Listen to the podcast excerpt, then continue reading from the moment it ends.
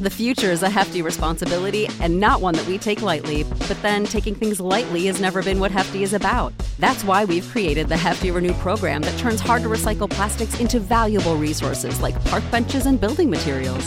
To participate, simply fill up an orange Hefty Renew bag with accepted items, tie it up, and drop it in with your regular recycling. That's it, it's that easy. It's time to rethink recycling with Renew. Particular valued resources may vary by geography. More info available at heftyrenew.com.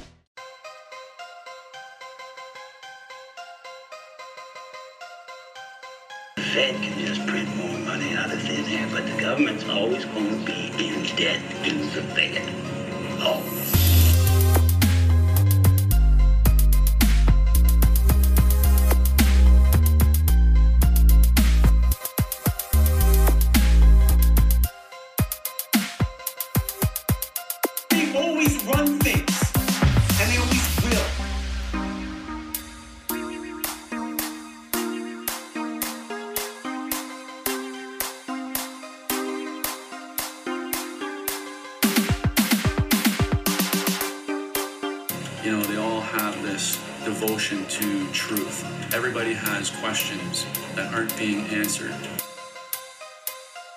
Folks, you guys are going to love this episode. But really quick, I did want to give you a heads up. This is about a three and a half hour long one. You get two hours or so of free content and then an hour and a half behind the paywall. Okay. So usually you're getting like a half an hour or so.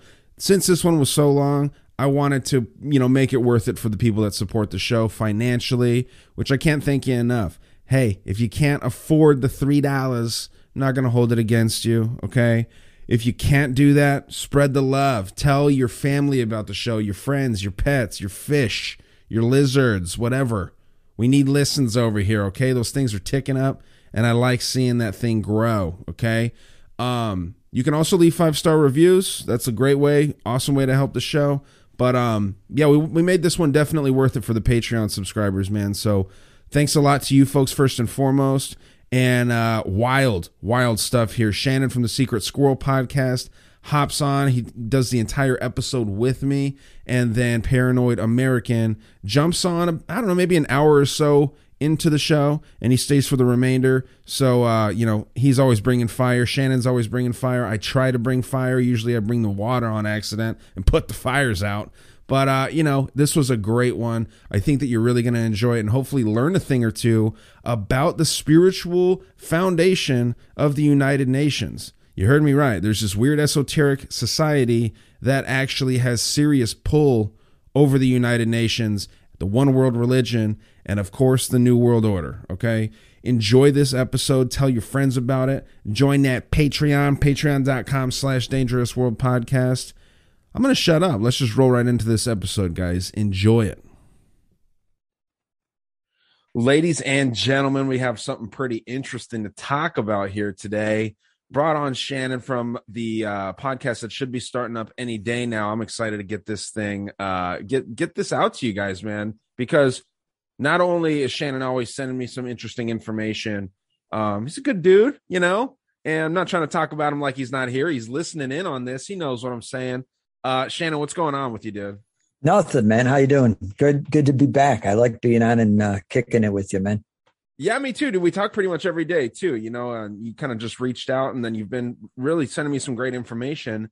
The most recent of which being the Lucius Trust, um, some sometimes referred to as the Lucas Trust or Lucy's Trust. And um, this is some interesting stuff, dude. I had heard Alex Jones mention it a long time ago. Didn't put any thought into it but now that we're starting to see some of these things manifest in the world and uh seems like this new world religion is starting to get a little stronger i think that the, it bears some some discussion here at the very least Oh yeah, I agree, man. It's it's definitely something you don't hear a lot of, of people talk about. Most people probably aren't even aware that these people exist, and, and then you find out they branch out into so many other organizations and different groups, and so many of these big players are involved with them, and you don't really hear too much about them. So we're still learning ourselves about them. I mean, so as we go along, we'll learn from each other, and hopefully, uh, everyone out there will learn something too. yeah it might be something that that we revisit and uh, i think definitely on my patreon uh, uh, one of the rants we're going to discuss Alice Bailey a little more. She's, of course, the founder of the Luciferian Trust, which changed its name for political reasons, obviously. And this is the spiritual foundation for the United Nations. So this is no crackpot thing. It might sound like they're throwing around some wild ideas to you out there, um, especially if you're more Christian or Jewish or Islamic, one of these Abrahamic religions, or the religions of the West as a whole. But there's definitely some merit to the things that they talk about. And uh, mostly just because, and I would say the reason that I say that is because you see a lot of global leaders that are very, very involved in this stuff. So we're going to talk about uh, Alice Bailey, her husband Foster, a little bit, um, the lucius Trust or the Lucy's Trust, and how it became that from the Lucifer Trust. Um, this is based a little bit off of the Theosophical Society and Madame Blavatsky's work. Um, and the only reason that I say a little bit is because they did kind of have some fighting within uh, that whole Theosophical Society. So Alice Bailey splinters off and creates her own thing and then we'll talk about um, just the the weird beliefs that they have. There's a ten part plan that um, will usher in the new world order, according to Alice Bailey and some of her work. And then this will get us into Dr. Robert Mueller, not the Robert Mueller that most of you guys are probably thinking of, that was involved with the Trump scandal and all that stuff. This is an entirely different dude. And then uh, we'll talk about the three individual organizations underneath the Lucius organization or the Lucius Trust, the Arcane School, Triangles, and World Goodwill. Um, we'll probably touch on quite a few other things here, but uh, plug your stuff real quick, Shannon, before uh, you know we we get rolling into the episode here. I know that you're about to start that Secret Squirrel up. Yeah, yeah. Um, it should be coming on. What is today? Today is Wednesday. Yeah. Should be coming on re- real soon here. I already got a few episodes recorded. It's just a matter of uh, editing them and then throwing them on there, and we should be good to go. Uh, you can get a hold of me at secret squirrel podcast at gmail.com. Sweet. And um, yeah, this will hopefully be on your feed as well because you're obviously contributing a lot to this episode. You sent me a lot of links. And then I did my thing. I started researching it and found some wild stuff, dude. So, um, of course, you can find me at uh, Dangerous World Podcast. Patreon.com slash Dangerous World Podcast is my favorite website right now, uh, just because they're really helping me out, man. I, I appreciate that whole platform. It's pretty badass.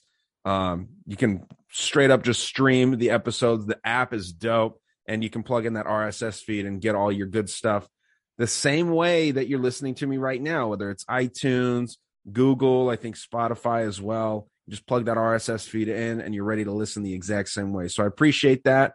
It's actually how I met Shannon here. So this is going to be fun.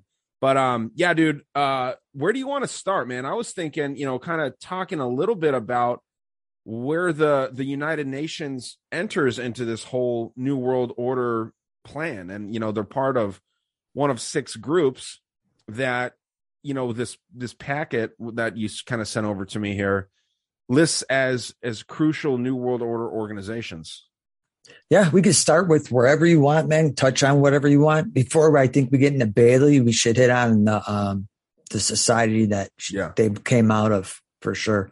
Sweet. Okay. And I should add too, before we really roll into the episode, we are going to have the paranoid American join later. And uh, this guy's always got some really interesting information to talk about. Dude's very, very knowledgeable. He's got that awesome comic book company and, uh, you know, coloring books, all kinds of cool shit they're putting out. So um, when he hops in, he'll plug his stuff and then he'll uh, share some of his knowledge on it because he's got a, a, unique knowledge base on this. So you know we'll we'll be all over the place here with this, but it's definitely some cool shit. So um, I guess let's get into it, man. We got these six groups.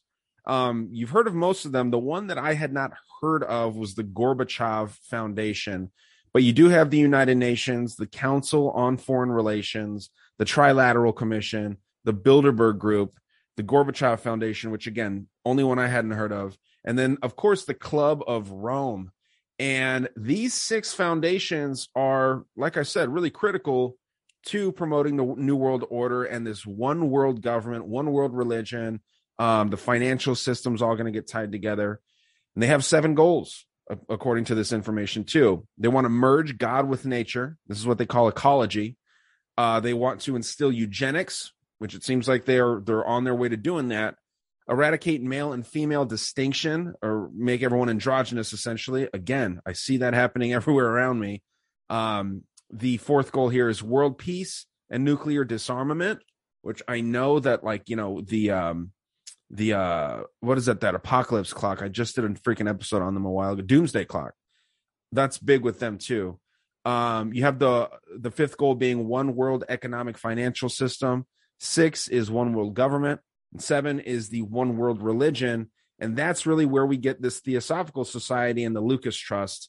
Um what do you think so far dude? You, i mean do you see like the goals here being met for the new world order I don't know, man. When I came across it, I was like, man, number one, check. Number 2 Mhm. check. All the way down. I mean, I don't know. It seems it seems like they pretty much got them all in place. Yeah, the one world government is going to be one of the later ones. And then the financial system, it seems like they're working on that now, dude, with the diminishing of the dollar. Um, that's the base currency of the entire world, the petrodollar. And we're moving away from that. You know what I mean? I think crypto is going to enter in here with that. And uh, yeah, dude, it's uh, seems like they're well on their way for sure. Yeah, I agree, man. I think uh, whatever their plans are, it looks like uh, according to their ten point plan, they got it pretty well established. Yeah.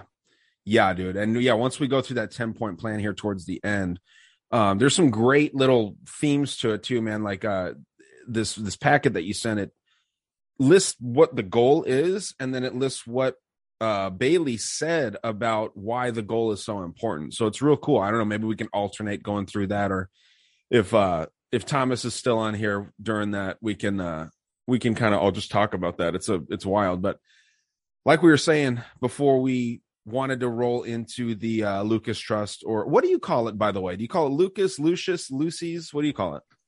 I call it. I always say Lucis, Lucis? Okay.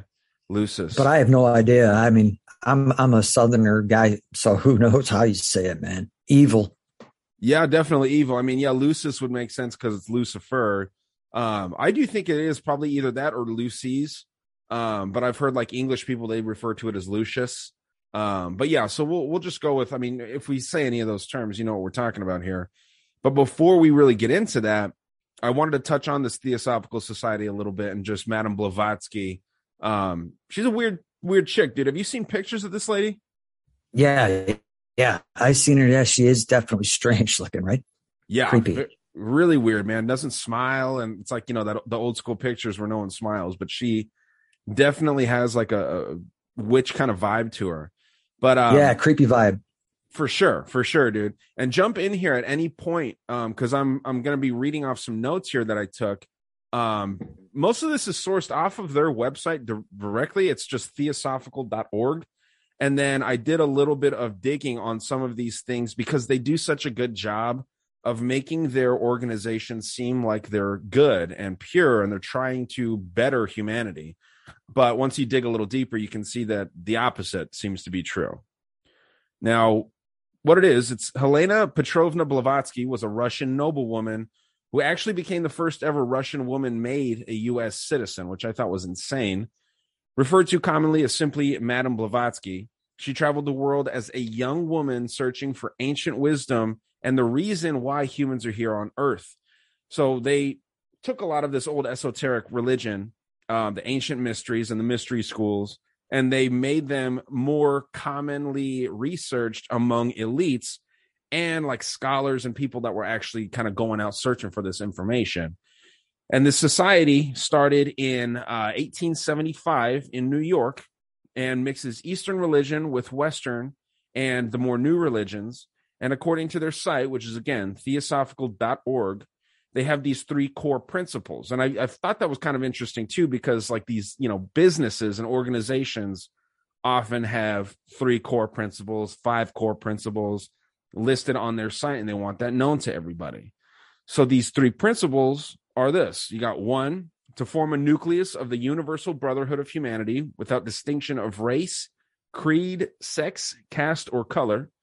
Two, to encourage the comparative study of religion, philosophy, and science.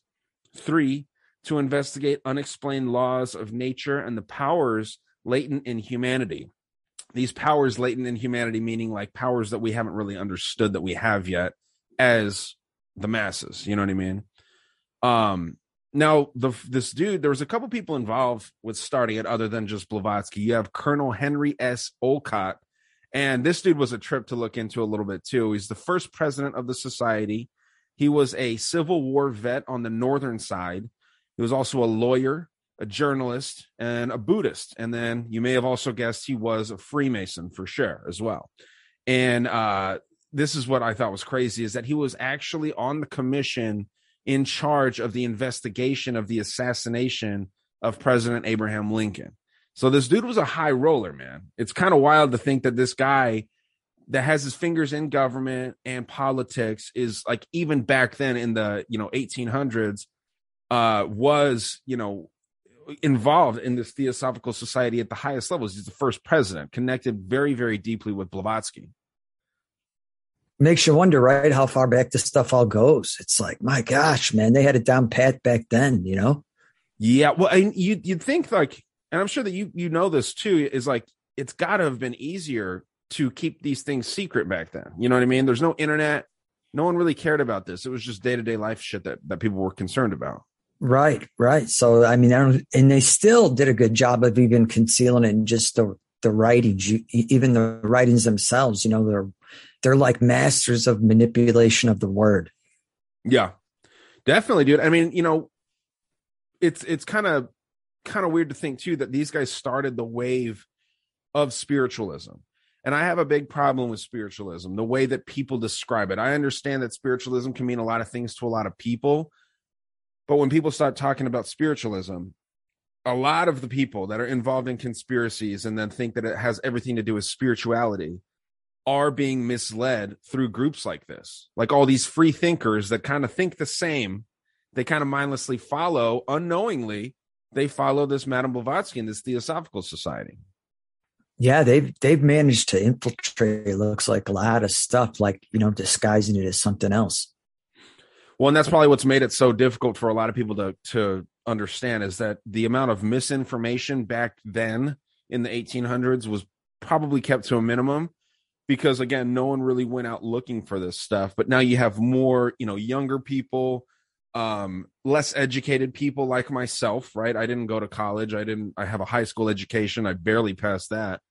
But now I have the internet at my hands and I can look into this stuff myself and come to my own conclusions and actually learn a lot of shit that a lot of people back like, you know, 20, 30 years ago even weren't able to access just because of the internet. So, you know, it, it's it's kind of a double-edged sword here. Um but yeah, dude, uh so yeah, like I said, they do a good job of of showing that they have these pure intentions and they also kind of take God out of the picture and put their own god in. Um, it's weird. They they don't seem to honor the god that we would think of. Um, not just you or me, but you know, the average person. Average person thinks God is you know universally good, but these guys seem to think that God has two parts to him: one good, one bad. They're both opposite but equal. It's a lot of that stuff that I was talking about in that Freemason episode. So I don't know, dude you seem like you're Christian in this whole thing. Do you you don't consider yourself like agnostic or anything? I don't know. You know, I'll be honest. I just what I do is I read the Bible, the New Testament, and I just try to follow what Jesus did because I'm a big follower and believer in Him. So mm. that's that's what I that's really what I try to do. I think a lot of the other stuff was misinterpreted or jacked up. You know.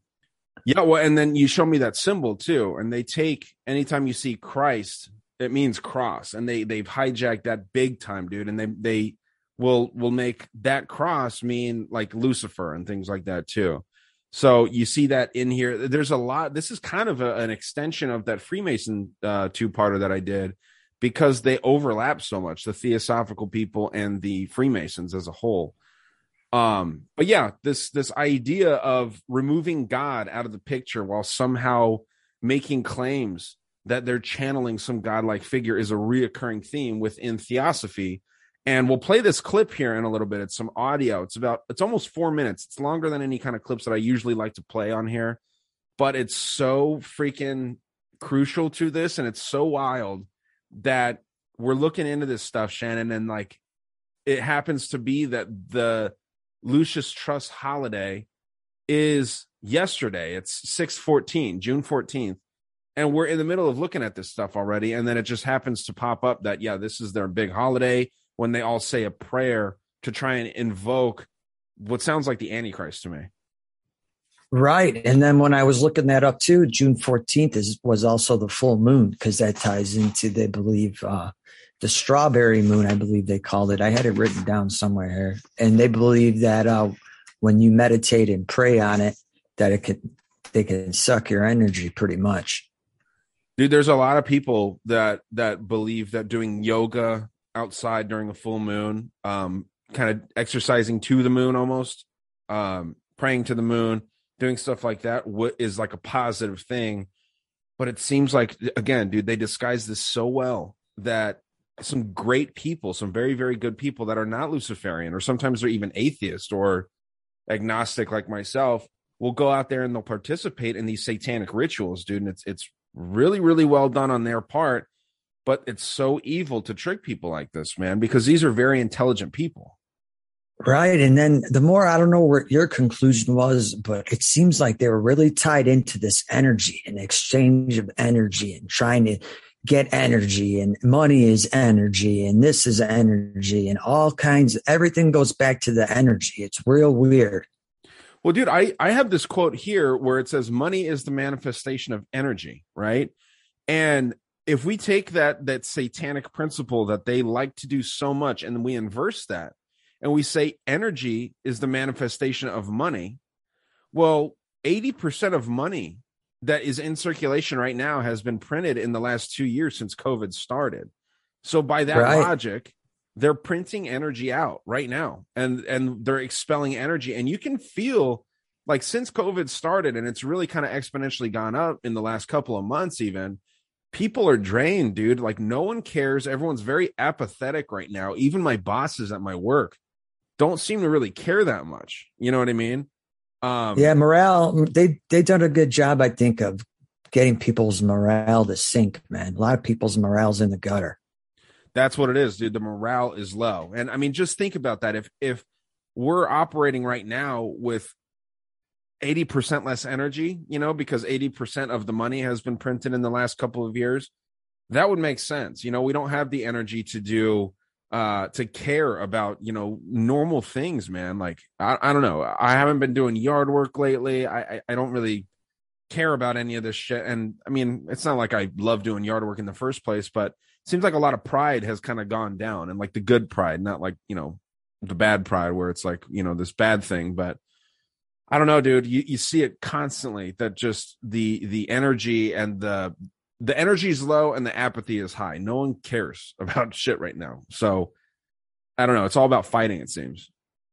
Yeah, right. But that's, I think, what they want. You know what I mean? They yeah. want that. They want to push that narrative and divide us however they can. Yeah, man. They're definitely doing that very well. Um, but yeah, so that was a little on the Theosophical Society, their their kind of core principles, their main methods, and how they operate. And again, this was the inspiration to Alice Bailey, her husband Foster. Um, I think she was married three times. I want to say definitely twice, uh, potentially three times. So I uh, didn't mark that down here, but uh, Foster was also really high up in the organization. Um, I'll kind of go through Alice Bailey's history a little bit, some of her personal stuff, and it's wild, dude. Um, she had some hallucinations, and it sounds like she had a rough childhood and whatnot. Which it seems like a lot of these people that drift into this darkness seem that seems to be a reoccurring theme, right? You seem to definitely have rough childhood, and you can go one of two ways with a bad childhood. You can be a great person or complete dirtbag, depending on how your brain works. Right. And it seems like they're, it's funny how these people are always put in positions of authority or some position of power, you know? Well, I think that has something to do too with the propaganda that Disney promotes, man. I mean, in all these uh, Disney movies, um, the parents are either gone or they're stupid or it's a broken home. Um, I just watched Rescuers Down Under the other day, and that's a phenomenal freaking movie, dude. I just watched it because I want I kind of want to go back when I'm bored and watch these Disney kid movies from an adult perspective and see what I can pick up on because they are great storylines and the animation's kind of nostalgic and it's kind of fun to go go back and look at. dude the symbolism in that is insane it's wild and so you just see this where the families are broken and then you know these these people that come from these broken homes go on to do great things in these disney movies Yeah, eh, but every dad is always a real dumbass too. oh yeah You know, or they're out of the picture big you know time. Yeah. Usually they can't even make a cake. which one what movie are you referring to right there Dude, whatever. It don't matter. My my kid used to watch some of that, so I'd watch it with her when she was little, man. And I forget the name of the exact show, but the guy couldn't do anything, man. His wife would do it all. She was a superhero, you know. That's so funny. Dude, my favorite symbolism within Disney is uh Geppetto from uh uh freaking Pinocchio because it just straight up says pedo. He's got pedophile in his name, Geppetto. You know what I mean? He's he's fucking. And then there's Peter Pan too. Yeah, that's a reference to Pan, the the, the god of Right. mischief, right? So yeah, dude, it's, yeah, it's endless. yeah. It's absolutely endless in there. But anyway, back to um to Alice Bailey here and and her um, kind of the way that she got to where she was with the Lucius Trust. Um, she was an unhappy child, and it led her to attempt suicide. But at the age of 15, this mysterious stranger wearing a turban walked into her room and sat beside her and stated that she would have to prepare herself for an important mission. And so for many years, she believed that this visitor was Jesus Christ. But later, she saw a picture on the wall of the Theosophical Society when she got introduced to that, which she knew to be this stranger. And this guy was Kut Humi, which actually, if you look at pictures of him, he looks exactly like the portrayals of Jesus with the sun symbolism behind him. Um, it literally just looks like Jesus with a turban on. Now, what he is, he's one of these Mahatmas, one of these kind of enlightened ones, or these chosen people that is very kind of godly. Uh, and again, claim to have communicated with Blavatsky back when she was doing her thing and started the Theosophical Society. So I think this was a hallucination. A lot of people, or maybe she was just straight up making it up. But followers of her say, like, no, this was real. She, you know, this this uh Kut Humi manifested and you know presented himself to her so that she could go on to do these quote unquote great things and basically start this wave of Luciferianism. What are your thoughts on that, dude? Weird. Yes, that real weird. And then that ties into the Theosophists with the with their with the White Brotherhood. They're the Great White Brotherhood and the mm-hmm. Ascended Masters. That's what they believe he was.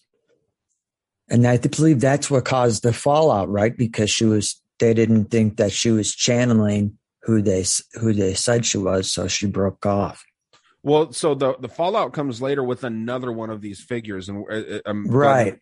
It's funny that you actually remember that because like if i wasn't going off notes here dude i wouldn't remember that because she was supposedly visited by two separate uh mahatma type figures these chosen ones like almost christ-like figures and in their mind absolutely christ-like.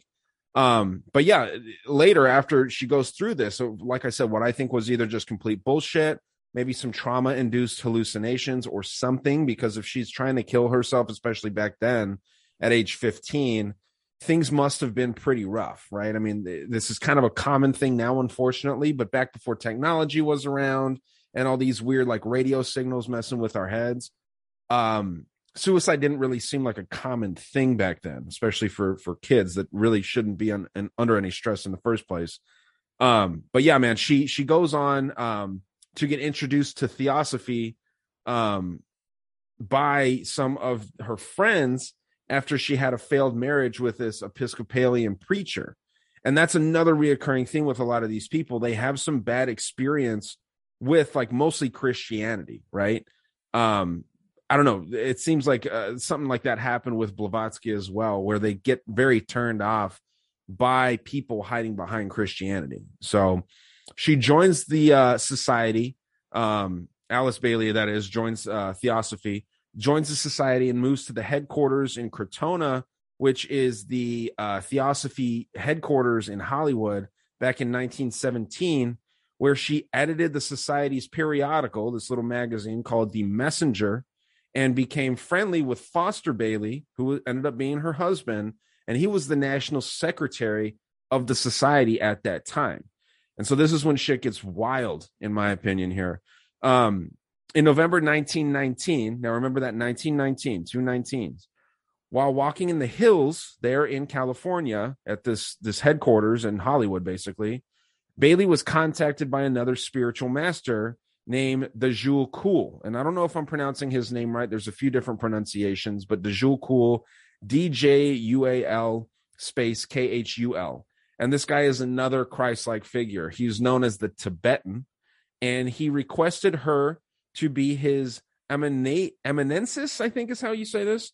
Uh, basically, someone that would uh, collab with him either artistically or or writing wise and um they they were supposed to work together and these books were going to be dictated telepathically to her kind of like the mormon story kind of like a lot of these stories where religions start. She was supposed to get this message in her head and write these books down this ancient knowledge and um yeah dude.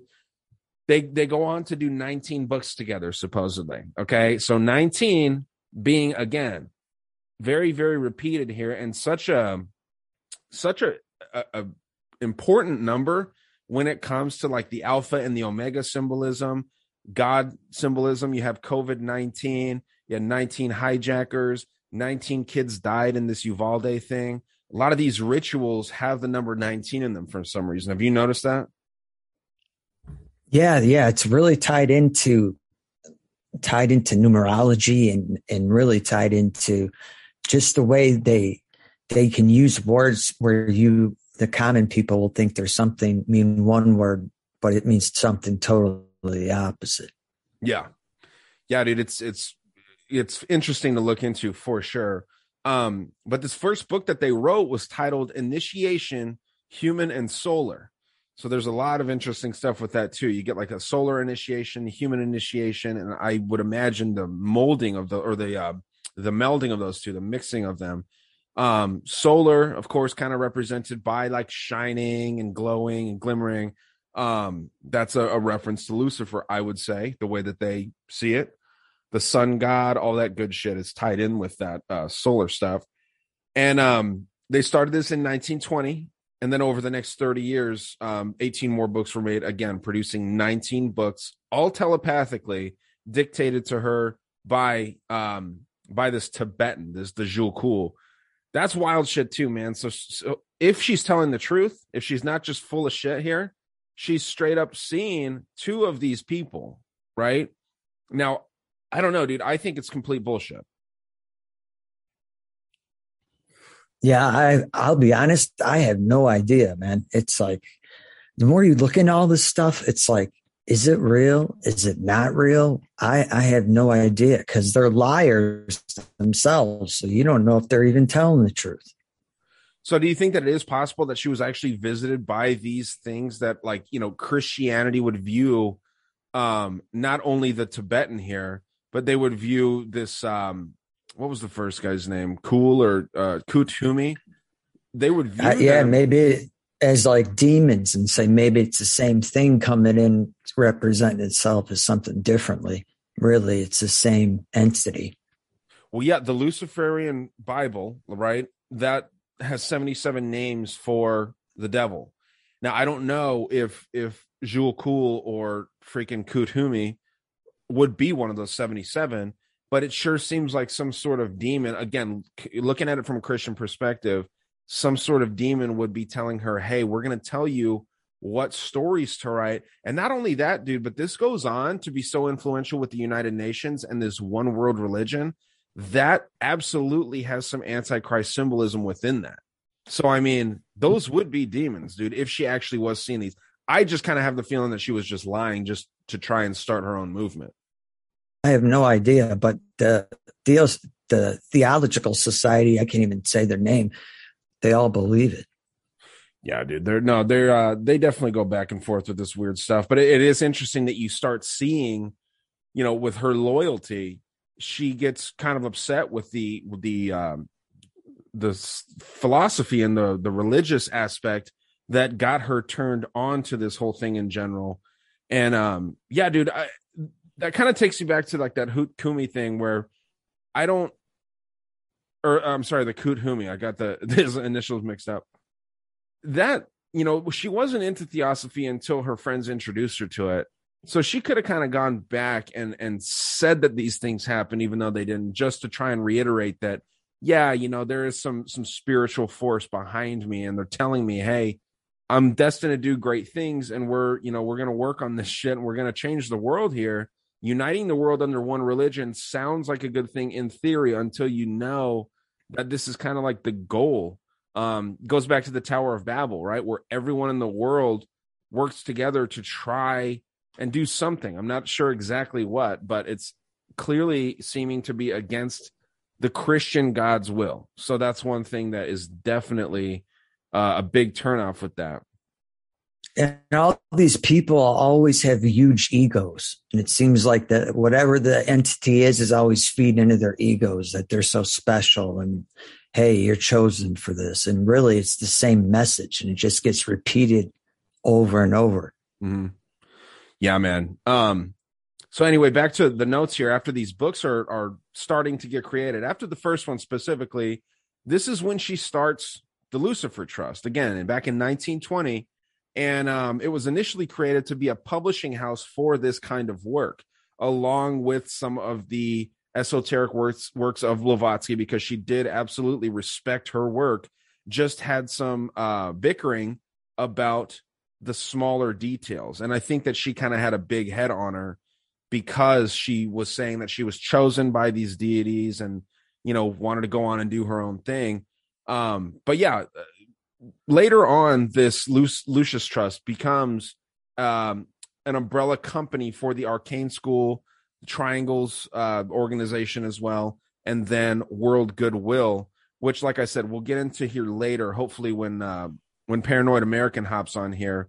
But what they also do, which is very very interesting under the Lucius Trust, is they publish and um, uh, disseminate UN propaganda.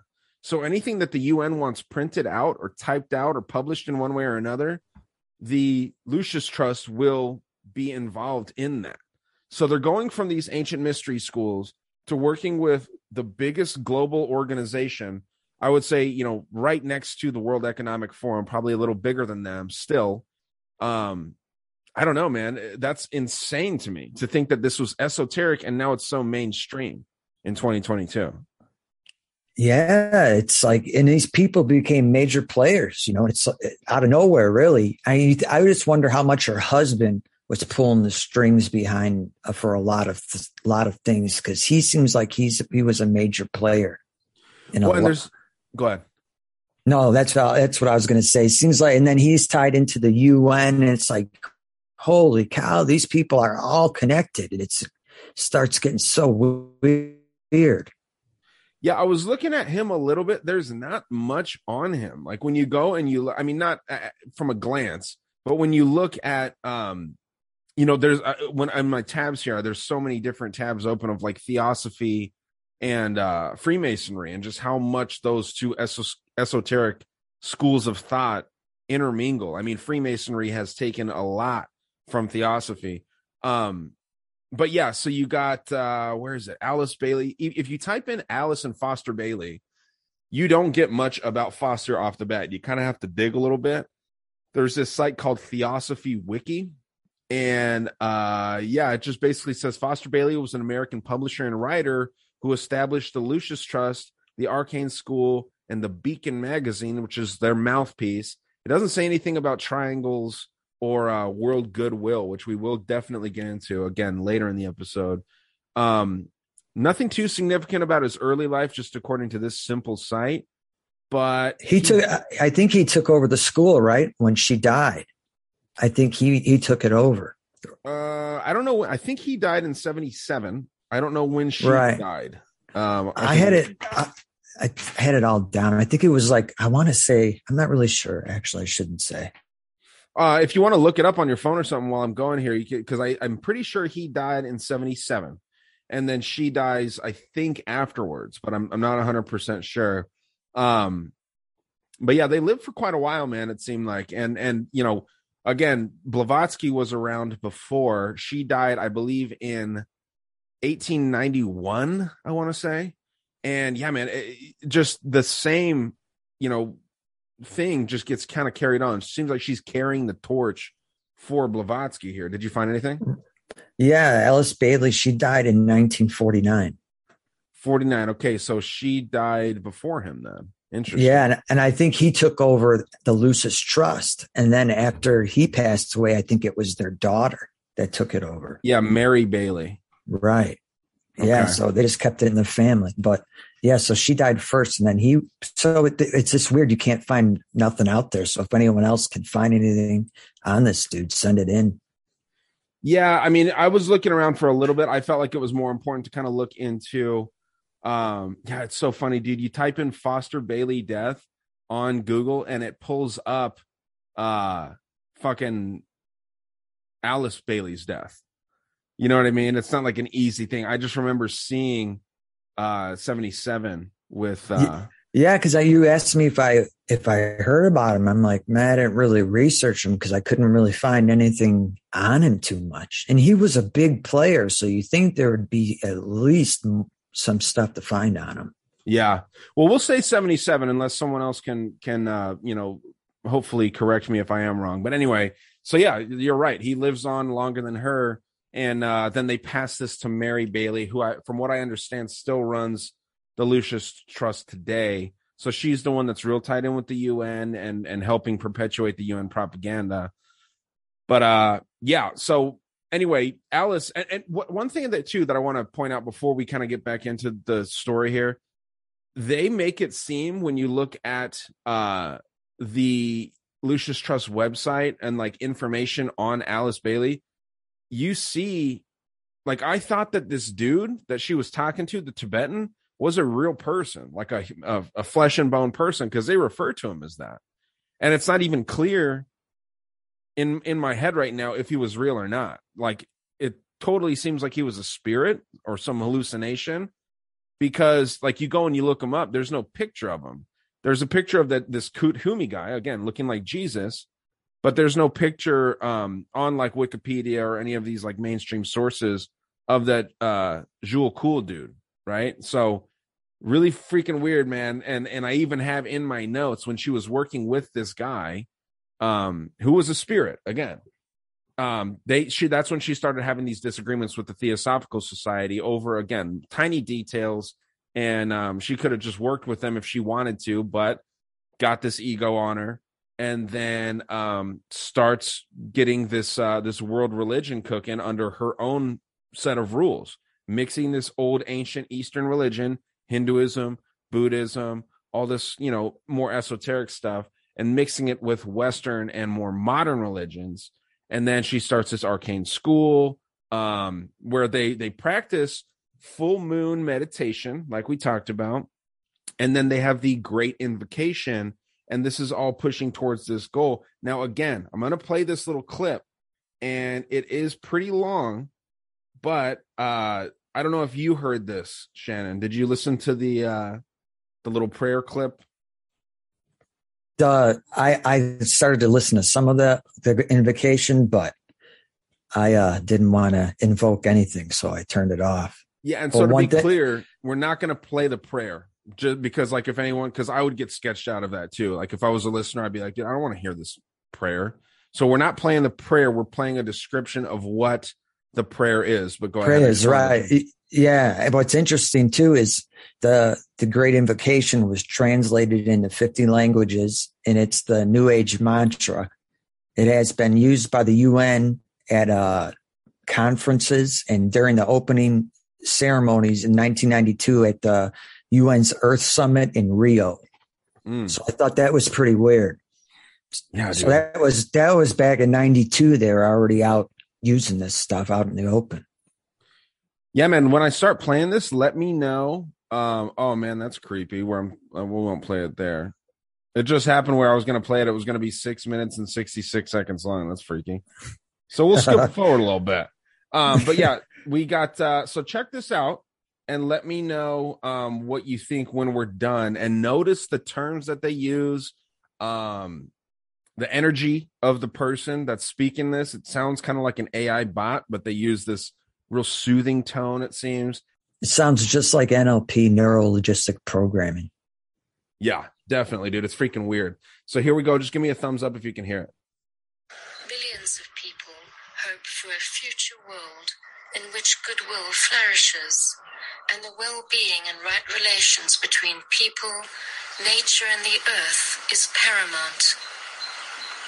We dream of a world that is whole, that integrates the vision of human rights and earth stewardship with the principles of sharing, so that together we can create a better world of peace and justice for all. Large numbers today find their meaning and purpose in helping create such a world. Through the determination, creativity, and concern of so many groups and individuals, we are moving towards a more enlightened future. But something else is needed too. In order to build the world we long for, we need to draw on our higher capacities of will, of love, and of lighted intelligence. People of good will and good heart can pool their spiritual resources and come together in focused prayer and attention to invoke the energies of the soul of humanity, those divine potencies that lie in the higher reaches of our nature. The Great Invocation is a world prayer that concentrates the natural call constantly arising from people of all cultures for light and love and the will to do that which is good and right. Its beauty and strength lies in its simple expression of a number of universal truths. The truth of the existence of a basic intelligence to whom we vaguely give the name of God. The truth that behind all outer seeming, the motivating power of the universe is love. The truth that throughout history and in all faiths, great individualities have come to earth and embodied that love so we could understand. And the truth that both love and intelligence are effects of the will of God. It is the will and plan of God for humanity to constantly evolve and develop in its ability to express love. We are approaching a time when we can expect another great individual to come to lead us forward on this path. Hence the call in the Great Invocation May the coming one return to earth. Every year since 1952, large numbers of people have used the Great Invocation on World Invocation Day. Please include the Great Invocation as part of your regular prayers and meditations on this day, knowing that as you do so, you are linking with countless others from around the globe who are united in a concentrated act of invocation. I believe this is where the beginning of the prayer starts. The Great Invocation. From the point of light within the mind of God, let light stream forth into human minds. Let light descend on earth. Shannon, thoughts? Man, that is some creepy stuff, right? Because when I mean, they refer to light too, they're talking about Lucifer. So when they say Lucifer, right. Enter into you. They're talking about that. That's what invocation is. But yeah, sorry, that's what's so crazy.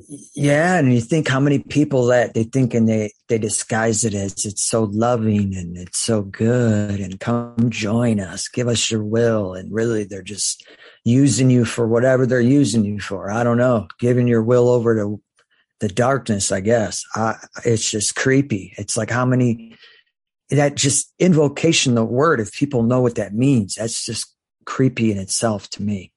Well, and they say they sit there and say this entity that we vaguely call God, this thing that we vaguely call God, as if like calling something God that is God, right? Calling the creator of the world God, um, or the creator of humanity or creator of everything.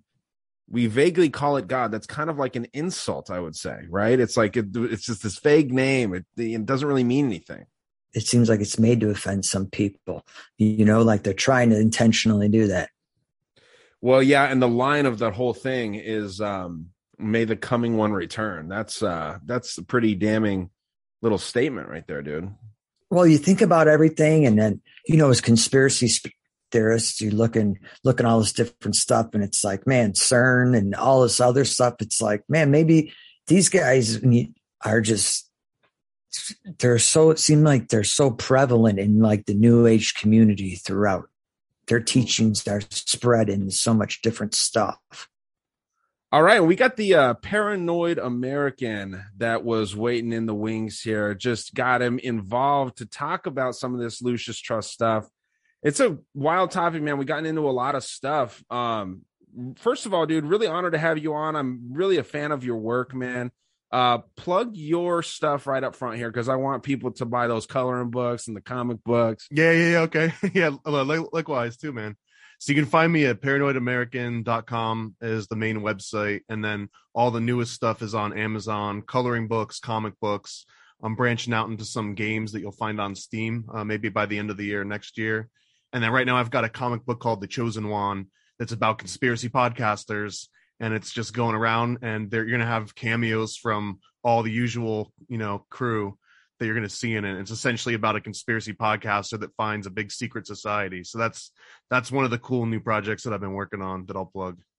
Dude, yeah, I saw you sent that out and it's freaking awesome, man. It's a good idea. And and Shannon, if you hadn't seen the stuff that he does, check out his site, man, because it talks like MK Ultra comic books and like, you know, just hidden hidden knowledge kind of stuff that like the stuff that we're into, but it's like a fun thing. And then you, did you ever get around to doing that chemtrail uh kids book or was that like an it is yeah that, nope that's actually on amazon right now it's Dope. called uh it's called connect the dots is the series name and the title of that book is the confounding conspiracy of chemtrails and the second one's in the works now and it's the secret society job fair and it go it's like a children's book that teaches you about like the cult of mithra the freemasons the scottish rite uh, hermetic order of the golden dawn it gets into like five percenters i try to cover like every kind of cool secret society or unknown group out there and written as like a children's book so yeah, yeah. I, I love that series it's near and dear to my heart yeah, it's bad. You said he kind of emulated it after uh, Magic School Bus, right?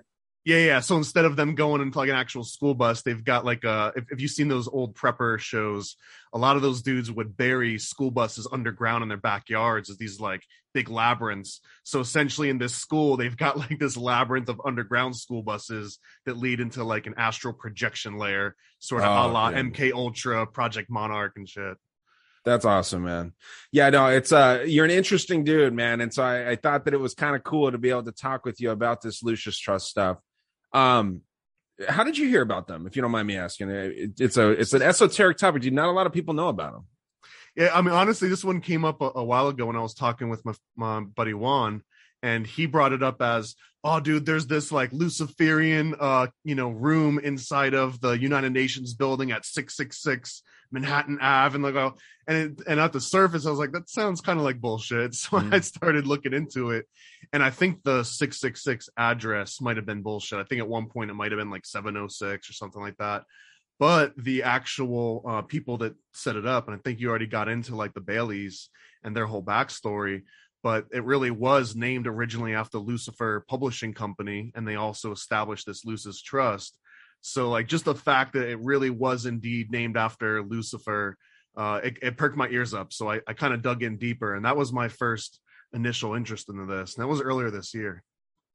Well, yeah, dude, and and it's it. So from what I understand, it was actually on six six six United Nations Boulevard, but they changed it now to eight six six and that's similar to that phone number that you sent me which is 1866 uh and then i forget you know where it goes on from that but it's it's letters after that. Well it, it stands for new york lucis l-u-c-i-s but the ny N is a six so it's 866 n which is 666 in a row. And that's one of those things where I I try to not look like super deep into gematria and num- numerology and like linking Greek and English words together, but I also have this kind of rule of how many coincidences will I allow before I start getting you know conspiratorial and I start getting suspicious. And and it was like the 666 address. And then even though I know 866 is a very common Yeah. toll-free pre-number just the fact that it's like okay here's a number another number 666 and if you look they fully admit that the um Lucis was more or less based on the name Lucifer right there on the website and all of Bailey's work. So you've got these multiple references to 666 multiple references to Lucifer. It's I'm like right at that cusp of like there's enough cons- you know enough coincidences here to make me interested as a conspiracy theory Yeah, dude. And and just the fact that they're so involved with the United Nations, which I mean, there's this on American Dad, there's this great scene, and I was telling Shannon about it like off off air, where it's an apocalypse episode and they're looking for the antichrist and the antichrist lives in the united nations building in this cartoon that's on tv for everyone to freaking see you know what i mean and it goes back to that one world government the one world religion the one world currency and all this stuff where it's all it's all about one. It's kind of like a new tower of babel so to speak. So you see that symbolism in there and the fact that like you know not even 100 years ago this stuff is very very esoteric and no one really cares about it.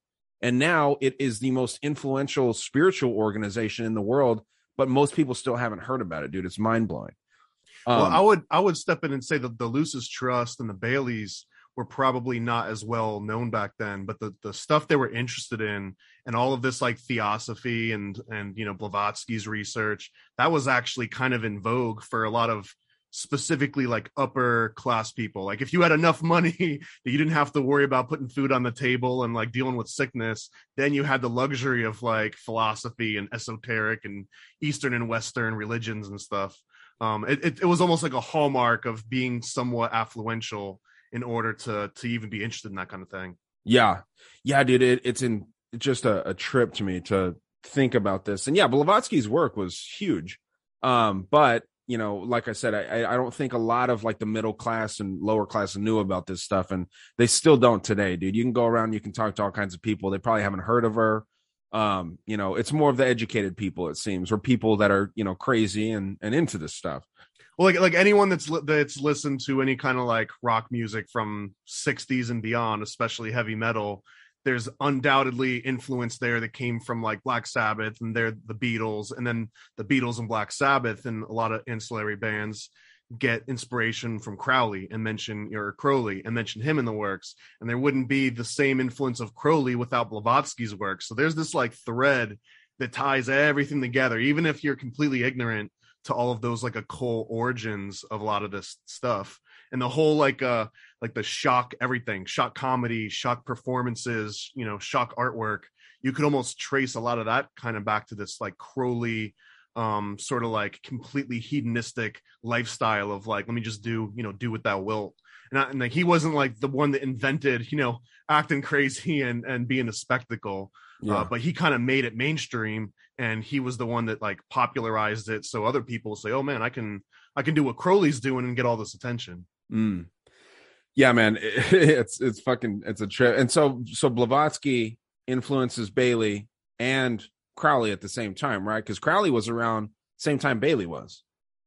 yeah and and bailey i think is was sort of known as like an american version of uh blavatsky and just Yeah. didn't get a whole lot of the credit but i mean they, they were all sort of regurgitating the same information and translations. I think blavatsky was influential just because she actually helped translate a whole bunch of source materials that hadn't yet been translated into like the western world yet and then everyone else that kind of came from there. You could you could mention um bailey is one of them you've got albert pike Yeah. which also kind of like derives some of that you've got um eliphas levi that that sort of also translated these arcane works into uh, modern languages that people know and then he all drew kind of Baphomet, out. right? He's the one that he's, created Baphomet. he's the one that created the one that everyone kind of like refers to yeah Yeah. Manly P. Hall too. He's tied in for a lot of people.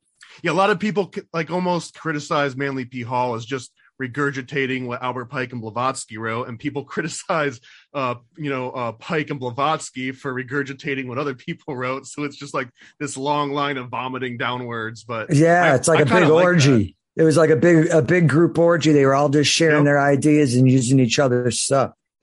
and and it's it's kind of funny too because they got a lot of criticism for doing that, but modern day, it's like if you look at those very first translations, they're a chore to read through. It's not easy. It's like they're not even organized that well. Like there's chapters, but there's there's no kind of structure the same way that you would expect a book in 2022 to have some structure and like some you know page turning kind of like interest to it so every time someone like regurgitates it whether it's blavatsky or pike or manly p hall or modern day guys every time it's just like written for a more modern audience so i uh, the the point I'm making is I don't look down at anyone regurgitating this stuff. It's great Yeah. to like keep updating it to get more people interested.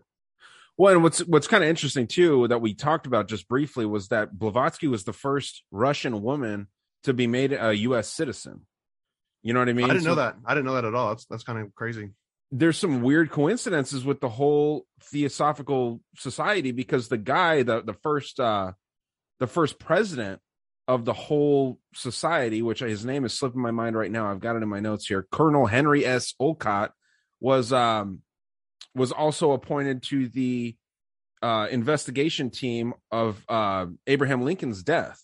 So, you know, you've got these people that are at the highest levels of society in one way or another because you don't just get to be the first Russian woman that's made a US citizen Right. unless there's some reason there. And same with the first president being, you know, appointed to something that was very, very important to the American people at that time, right?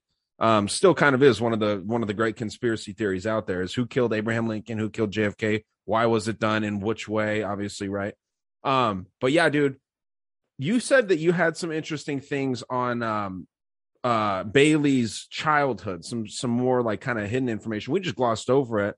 I figured since you had the information, if you wanted to share it, dude, like what what else? you yeah i mean so so my mind almost always goes to the classic like follow the money so my first thought is okay like aside from the the baileys and everything a i'm gonna make some assumptions that they grew up wealthy both her and her husband foster bailey to even kind of have these interests just because it's very very rare for someone to just be in abject poverty their entire lives and also be interested in theosophy um and then the the second thing that i i kind of looked into was um how much money did it take to like set this thing up in the UN in a reading room and in like a, a modern day institution that still outlives them that's a large pool of money that keeps that kind of thing going yeah. or it's a lot of buy-in from third parties um so so it was interesting because if, if you go right to the wikipedia page which is like usually everyone's entry the the article for alice bailey it doesn't really give a, a great background. It makes it almost sound like she grew up poor and she kind of grew up as like this fundamentalist.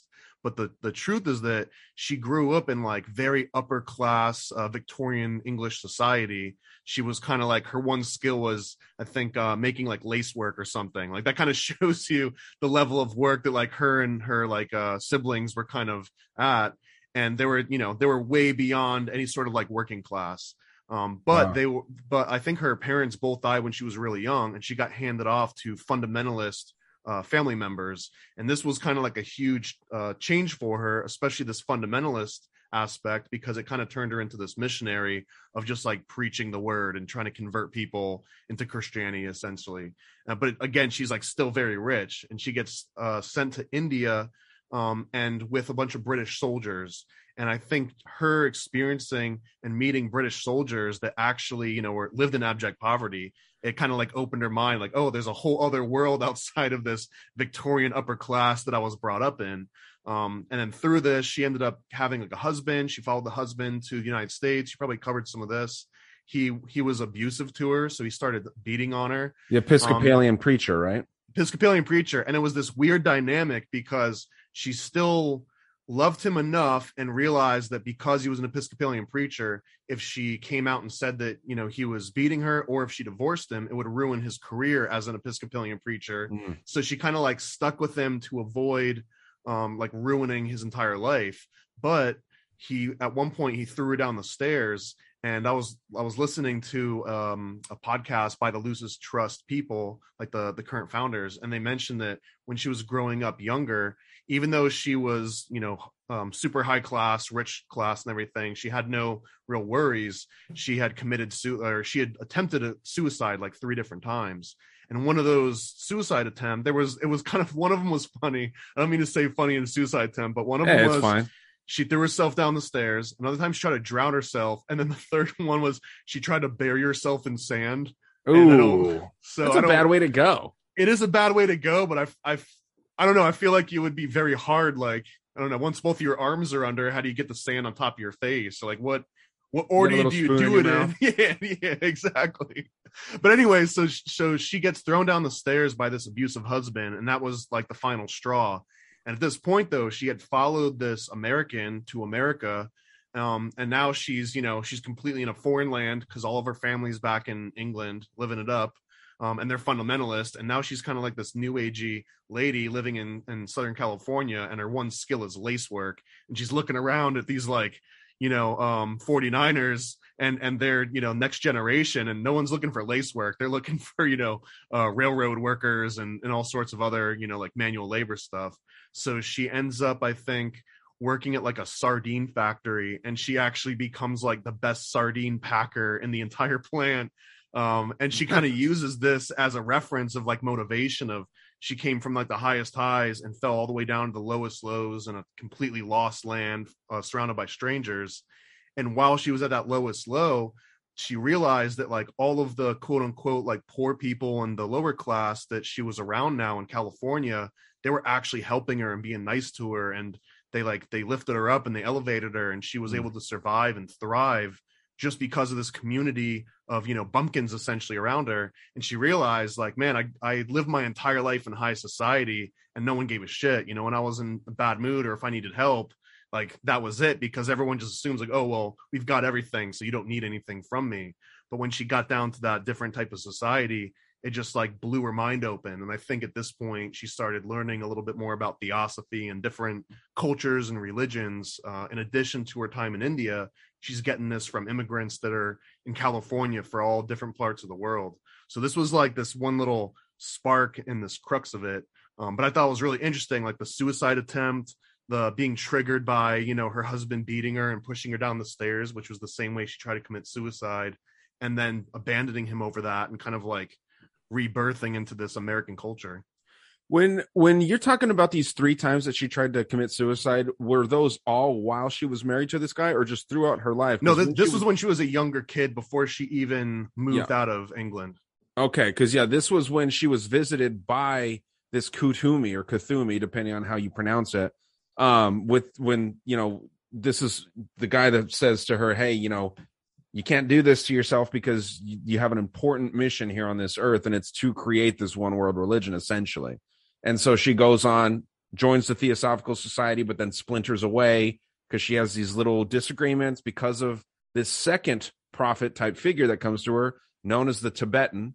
And you know who's a I real don't- guy apparently. He's he's supposed to be a real dude in tibet. He's not an ascended master. He's not like a ghost or some interdimensional being. He's an actual guy in tibet that just happens to develop this telekinetic bond with her and they can just like speak or he basically dictates to her so did you see that because that's one thing that i was just talking about with shannon earlier is that i couldn't see if he was a real dude or not because there's no picture of him um even on wikipedia where there's always at least oh well, i mean i don't know if there's actually proof that it was actually a real guy but i mean according according to alice bailey To who them, said that okay. she that, that it wasn't because because the the general um concept of her flavor of theosophy was that a there are ascended masters or Mhm. whatever you want to call them The these hierarchy. people that have like the hierarchy. They've, they've elevated beyond human consciousness.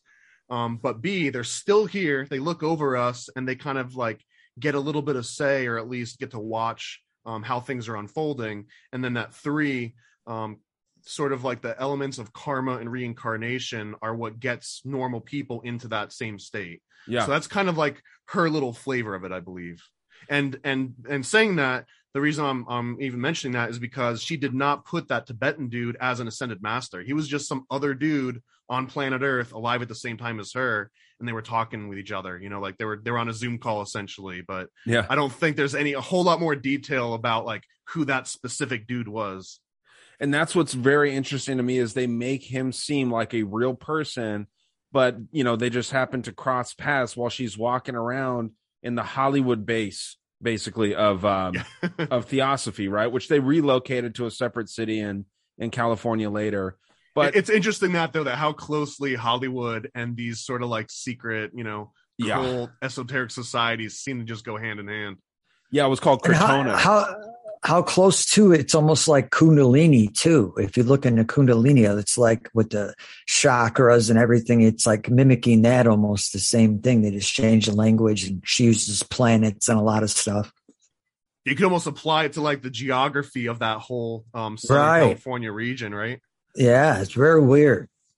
Well, what what I another thing, one of the many things I thought was really interesting was you know this Gnostic idea, this doctrine, basically, which you know, the to your point of her kind of separate idea of what uh, theology means, transforming God right into something which I think emulates Satan a little bit more to the way that at least Christians would look at it, um, while bringing kind of Christ, Jesus Christ down in that hierarchy of like these yeah he ascended and and his consciousness was higher than most but he's lower on that hierarchy and this hierarchy was meant to become externalized and then um this is when the new world order would be ushered in this one world religion when the atheists and the spiritual and the religious people all have to abandon their ideas because this one figure comes down this would move us out of the age of Pisces into the age of Aquarius or the age of Maitreya, which you know Shannon and I were going to talk about a little bit. And this this is the guy that you know supposedly the future Buddha, the fifth and final Buddha of our times. That that was an interesting thing. It seems like they're very very fascinated with Eastern religion and the old world stuff, Hinduism, Buddhism, all that. Well, shit their, that- whole thing was was combining Western religion and Eastern religion into one world religion. I mean, it was literally that was that was the plan. It was very uh, blatant. It wasn't like a secret plan. That was like the the number one stated goal of their version of theosophy was to blend all world religions into one religion almost like this this grand unification theory of you know like like uh the string theory but the religious version of that Yeah. Did you have anything else on Maitreya, Shannon, that you wanted to touch on, or or did you want to move on?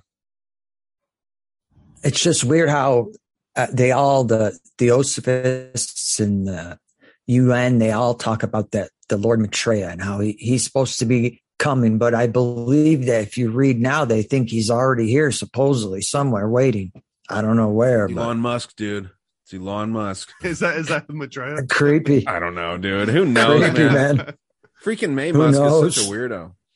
Well, you know the the the name alone too is real interesting, and then I want to get into these ten uh the 10 point plan that they got and and uh you know jump in with anything that you got to uh either one of you guys honestly because the the lucis name l-u-c-i-s um that means light. Lucy means light right? And you can either have like lux or luce or lucy and it's light in italian or latin also romanian and roman and it can mean shine shimmer sparkle or glisten. And uh that brought me to find this roman goddess of light that's called lucina and her full name is juno lucina and she's not only got the goddess of light but also of the moon too and of birth. So she's kind of considered like the champion of women the queen of heaven. And that brings you into that whole idea of god being a woman which is supposedly blasphemous according to christians. I don't know dude. I see such an attack on mainstream christianity that that's kind of what draws me to it. I say it on my on my show all the time. I'm agnostic but I lean towards Christianity because of the modern day persecution of it, dude. I don't know where you sit on the religious spectrum. I, I'm I started very agnostic and then turned into like um I, I kind of I feel like I understand Christ con- Christ consciousness more than talking snakes and you know like flying ghosts and stuff and and you know big floods um but i but i i absolutely have come around to the concept that there's people that probably have a much higher consciousness than other people for sure So you do you and, and I don't mean to pry and you can just tell me to go fuck myself if you don't want to talk about any of this. Do you do you see any religion making more sense to you or any kind of like group or anything like that making more sense? Uh, not really. There's a couple just like little quotes here and there that have always kind of like fucked with my head forever and ever. And the the one biggest one that that kind of changed me from agnostic to, you know maybe some like other third category that I haven't found yet, but it was in the I think the Upanishads, and this dude's having a conversation with Shiva. Um, and at, at one point he's he's very logical, right? Like everything's math and science and logic, and he's presented with this logical uh, paradox of you know if, if everything's logical and everything has to make sense, then why is there something rather than nothing? Because just an absolute state of nothing would make a lot more logical sense than something happening like you know life and just matter and time and and energy like why does it Hmm. even exist versus nothing at all because it's almost like if if pure chaos were to just allow itself to uh, find its logical conclusion like the extreme conclusion then it just dissipates into nothing and there's just a big vacuum of vast nothingness right? But that's not what we have. So just that alone is enough to be like there's there's something out there and you know it's not just all nothing. I, and that might have just been like a, a steering away from nihilism more so than Yeah, yeah. agnosticism but I, th- I think that was kind of like a crucial moment of like there's more to it than just i can't know because um i mean i don't think i'll ever know so maybe that's the agnostic part Yeah, that's why I feel. I mean, I I feel like what you were kind of describing seemed to be like not with the. um what was the the text that you're referring to? i think it was the upanishads or it was the bhagavad gita it's, it was one of those two books Okay, so yeah, it seemed like that would like the the description would be more atheist in the way that like you know like uh, not not the agnostic part to me, but maybe I'm misunderstanding you. Um, May- well, I guess maybe it was more of a transition from atheism to Got- yeah, yeah, yeah. agnosticism to maybe I don't know if I would say Gnosticism, but um, because because agnosticism is that uh like Christ consciousness or God or religion is this thing that is it would be like a human trying to explain himself to an ant. That's the best uh analogy I've heard for agnosticism. is like even if God's out there, it's just like an ant. An ant can look up at you, but if you try to yeah, explain yourself like I'm a human dude and you're an ant and like yeah. here's the rules of physics and stuff it, it just wouldn't work because the ant is almost agnostic of humans so maybe there's some kind of level of like we would be agnostic to something bigger than us like if we were the ant and that was the the big thing That's fascinating, and I've heard uh, allusions or uh, you know, kind of some some idea of that. I think on Joe Rogan's show actually, where he's like, if you when you wave your hand over a bug, the bug doesn't even really notice that you're there. You know, maybe it will get scared and and move because there's a shadow or some wind going over it, but the bug doesn't really like an ant, like you said, it doesn't pay attention. It doesn't care if you're gonna swipe at it or kill it. It just is doing its own thing until you do step on it, and then it's just dead. So yeah, it's a it's a weird it's freaking weird what we live in, man. I think about it a lot, but I try not to, dude, because it. well i love that analogy the most too because enough ants could kill a god you know or they could kill a human essentially so i always wonder could enough humans kill a god in the same way That's some crazy ass fucking thought too, dude. Like, yeah, I don't know, man. It, like I said, it can drive you crazy, and and that is why I do kind of respect the work that goes on with not only these guys, but you know the Freemasons, the Templars, all these different groups throughout time that widely do get a bad reputation, but and maybe rightfully so. I don't really know for sure, but you know, there's definitely I think two sides to that. I wanted to move into this um this little 10 part thing here. And uh like I said, um either one of you just jump in with anything that you got, anything that you want to talk about here cuz this 10 pointer is wild and I'll share my screen so you guys can at least see what we're reading here. Shannon actually sent me this. And this is some good shit. Where did you find this by the way, Shannon? Just stumbling upon it? Yeah, I you know me, I start going down so many rabbit holes and grabbing PDFs and different stuff, and it's like all of a sudden you just hit something. It's like, man, this is weird. I'll mark this and come back later. Well, yeah, and so this is where Robert Muller will come in, Dr. Robert Muller. I'm sure he would not like to just be called uh because that's why they go to school like that long, right? They don't want to be called uh Mr. But this guy, um, along with some other folks, uh, came up with this 10 point plan, it seems, of the uh New World Order. And it's it's freaking interesting, man, based off of the Lucis Society and what they get into. Um this this first one's already triggering the hell out of me why?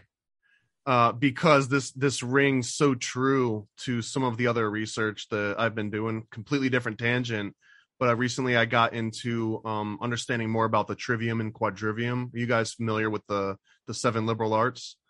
Uh So no.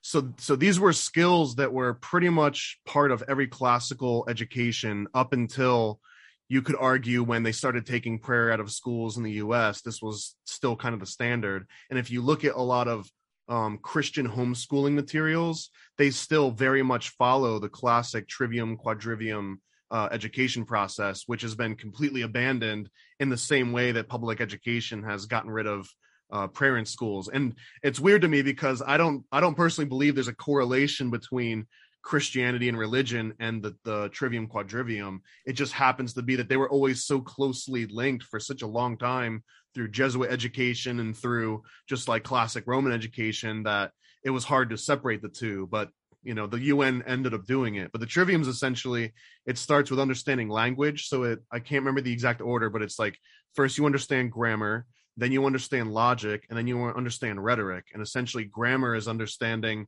the input like what do words mean? What does the order of the words mean? If you mm-hmm. can't break down the grammar of a statement then you, you can't even process it. The second one is logic is where you're like okay does that statement make sense? Are there any obvious contradictions? There are any obvious assumptions being made?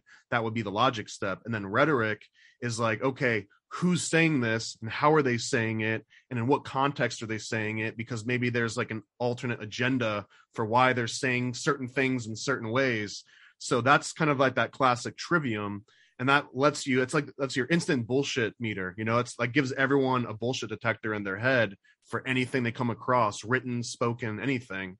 Um, so just removing that from the education system means that everyone doesn't have that bullshit detector that people have had for thousands of years up until you know recent modern history. So that's the trivium. It's grammar language and then basically propaganda? grammar logic and rhetoric and no i wouldn't say rhetoric is pop propaganda in some ways but it's it's the same way that uh like you know how to effectively communicate and you know not to just kind of ramble on and, and you know how to like bring things to a point. A really good example i've heard recently on like these language experts they were doing like johnny depp trial and stuff but there yeah, was a great example where if you have a list of three things where i'm trying to tell you to come to a party and i'm like oh man you know um yeah, jay-z was there and the food was really good and the parking was really easy. It sounds weird because you usually build up to the biggest thing. You'd be like, "Oh man, the parking was easy, the food was great, and freaking Jay-Z was there." You know what I mean? Like but just that that subtle nuance of the order of things that I I mentioned those in,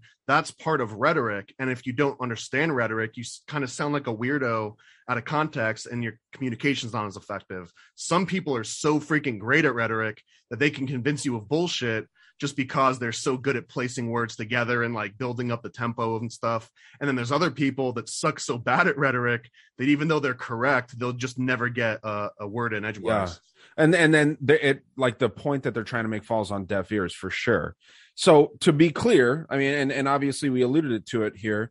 The first point, and I think the number one goal of the UN to make this one world religion, this new world order, is to take God and prayer out of the education system. Now, do you feel, to be clear, that um, and both of you, I'd like to get both your opinions on this. Do you think that God and prayer should be involved in the education system? Let's just say here in the United States, because it was obviously Christianity that was heavily promoted in the United States schooling system.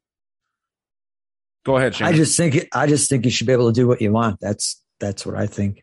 Wherever you want to practice, be, practice should it be part of the curriculum though? Because I think that's kind of what it was, right? According to what uh, Paranoid was saying here.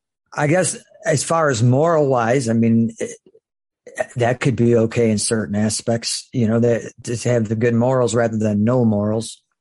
Okay, that's yeah, that's what I'd know. say. I, I kind of think that if they were to cover it, it would be in like more of a historical aspect, not a a moral aspect.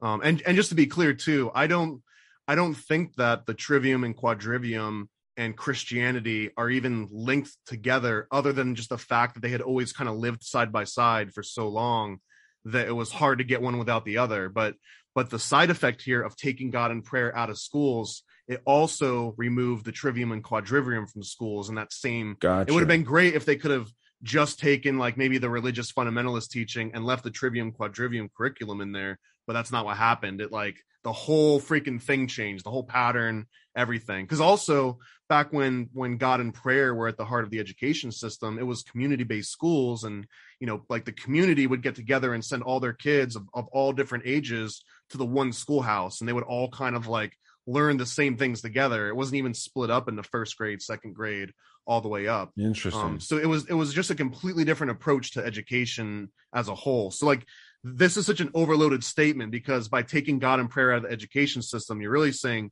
completely redesign how communities come together and teach their children and replace Gotcha. it with this this uh standardized public nationalized version of it which is way bigger than what that statement makes it sound like Right, mean, like yeah. almost like a, like a common core, right? That we had that goes exactly bro yeah ima- imagine if like like this is one of those uh those um like the bills they pass where it's like the simplest little thing it's like oh this is the bill to take god and prayer out of the education system and then you get into the details and it's like and implement common core and implement this and implement this that's kind of what this thing is right here this this first bullet point Okay, okay.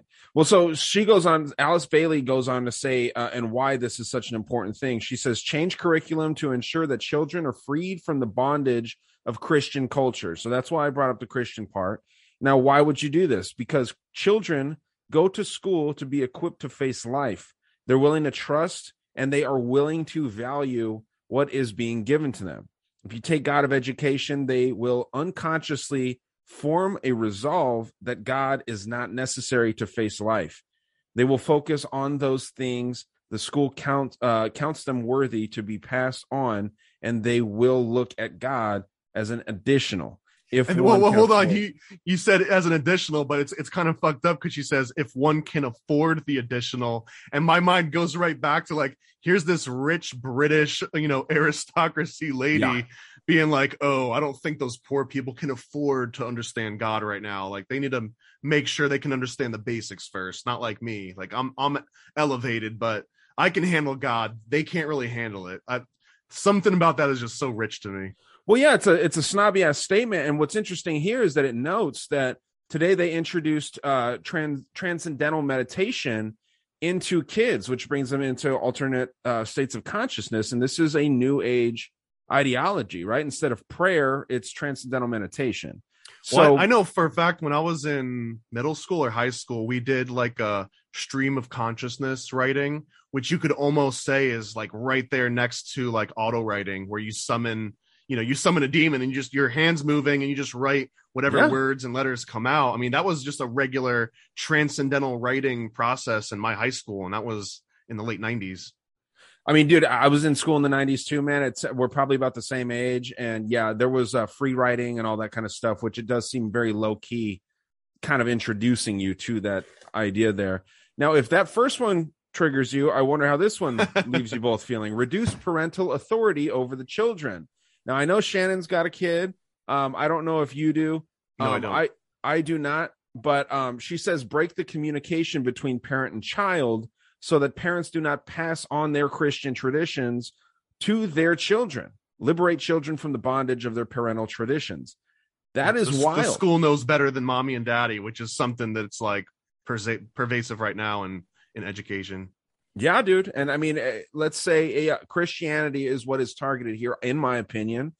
There's not many Hindus that are in this country, especially back then when this stuff was being written. To be clear, this was written back in uh 2017, 2018 in the uh, academic year there. Um, but yeah, you have just tying back to Christianity, and I hate to sound preachy or anything, because again, I don't know what the hell's going on, but it notes here in the packet that Jesus said in the last days wickedness will increase. So there's going to be like rebellion, the children will not obey their parents, and so on. I think you see that going on here. Um, thoughts on that? Do you think that that uh, they've succeeded so far in separating the uh, parental uh, to children connection here? Shannon, I would say it depends on. Well, you, you look at what they did to the family in general. You know, they got rid of the dad in a lot of places. So, I mean, they're succeeding, but a lot of it has to do with us as individuals because we have the power. If we don't let them take that bond between our child, and they can't do it. I have a great bond with my daughters. They're not, I know they trust me more than they trust some government entity.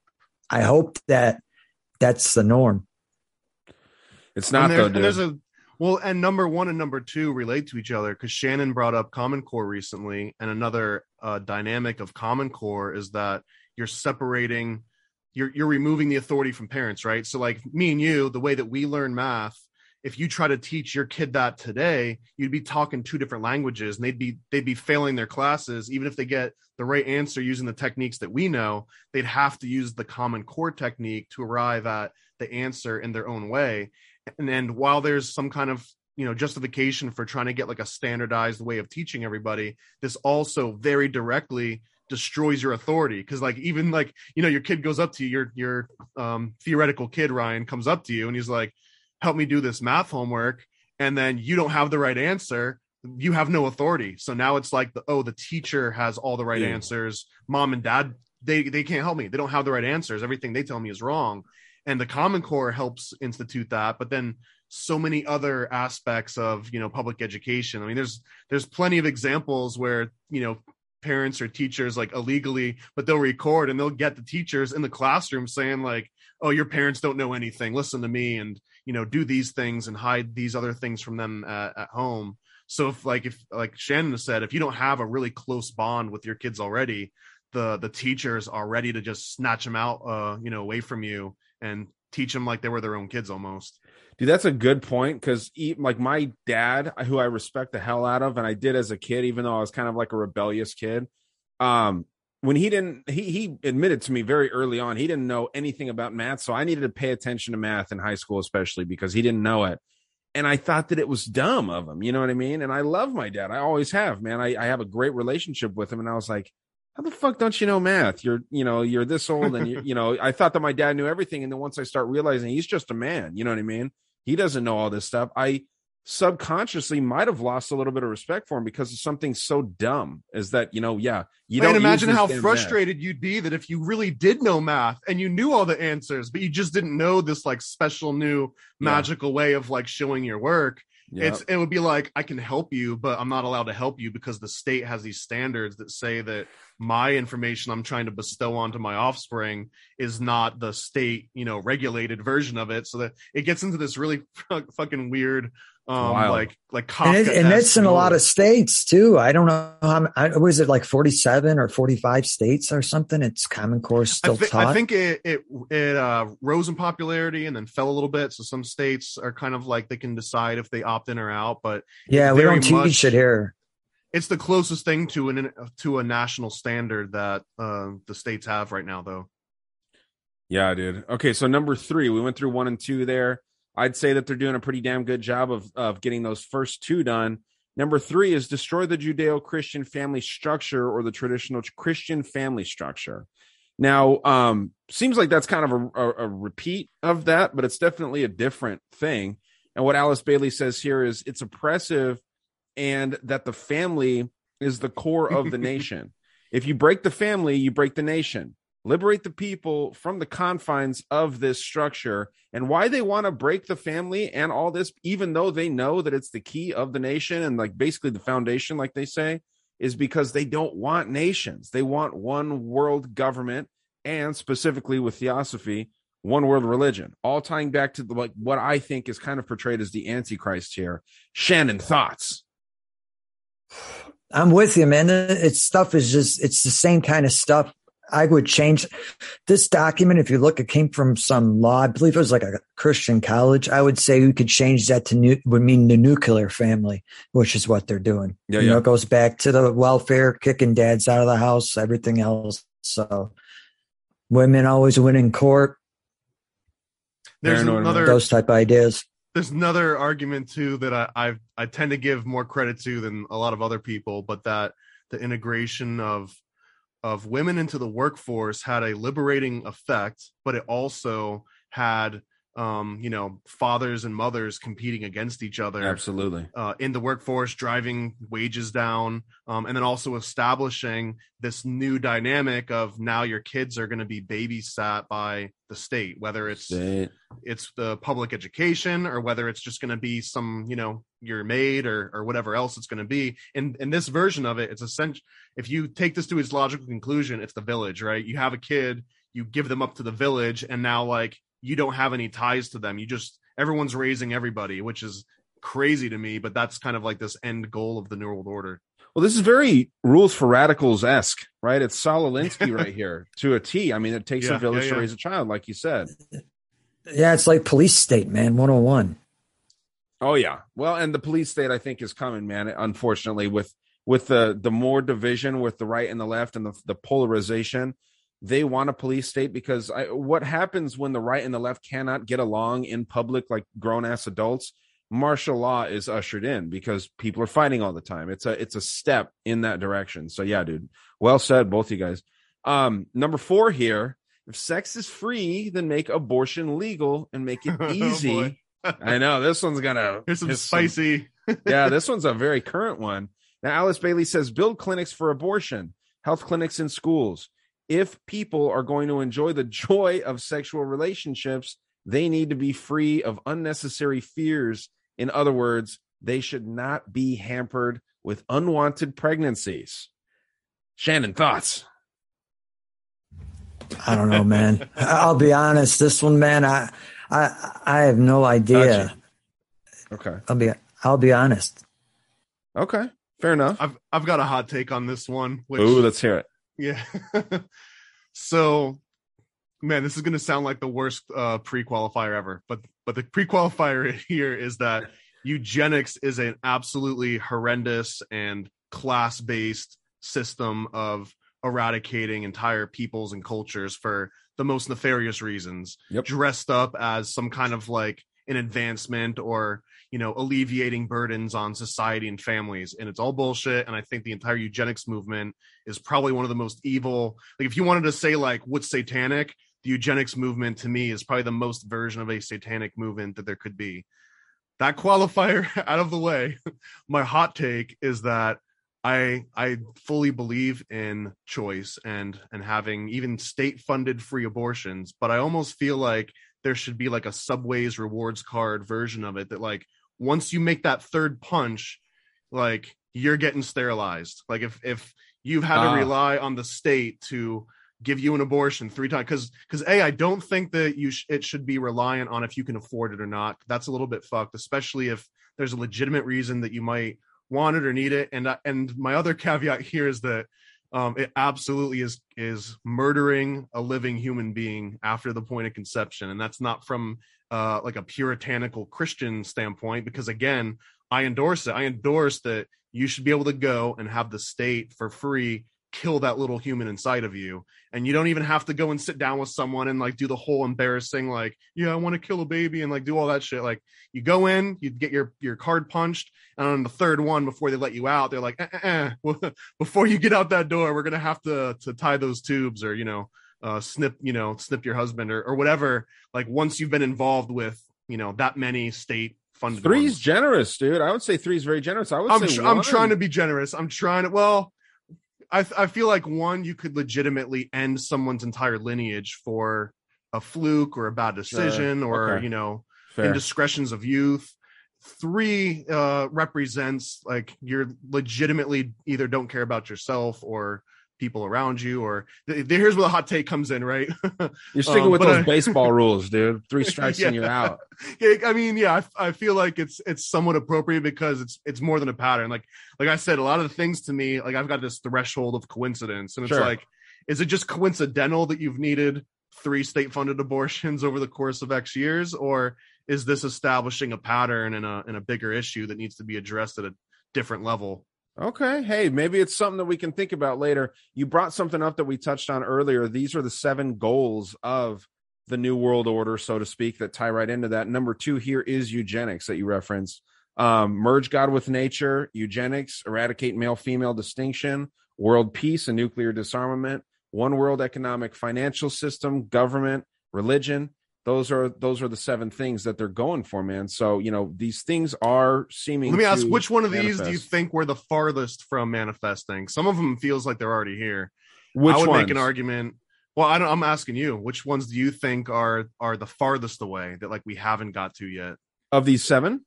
of these seven? Yeah, Um, one world government seems to be the farthest off because I think a financial system is coming up pretty quick. We already have a one world economy, essentially. you could say bit. You could almost say Bitcoin too is could be this one world currency.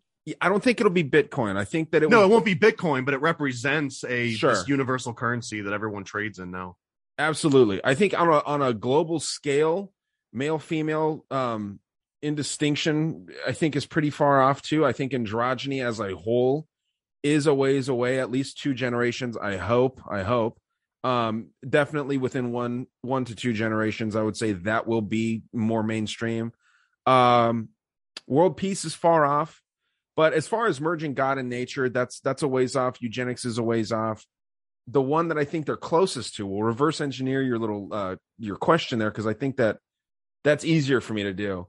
The um, hmm, it's not even that easy. I would say the financial system would be, and the economic is the closest.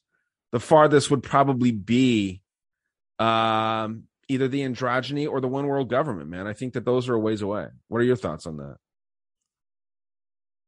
I'll let Shannon go. Oh, okay, Sh- Shannon, what are your thoughts? Farthest away and closest.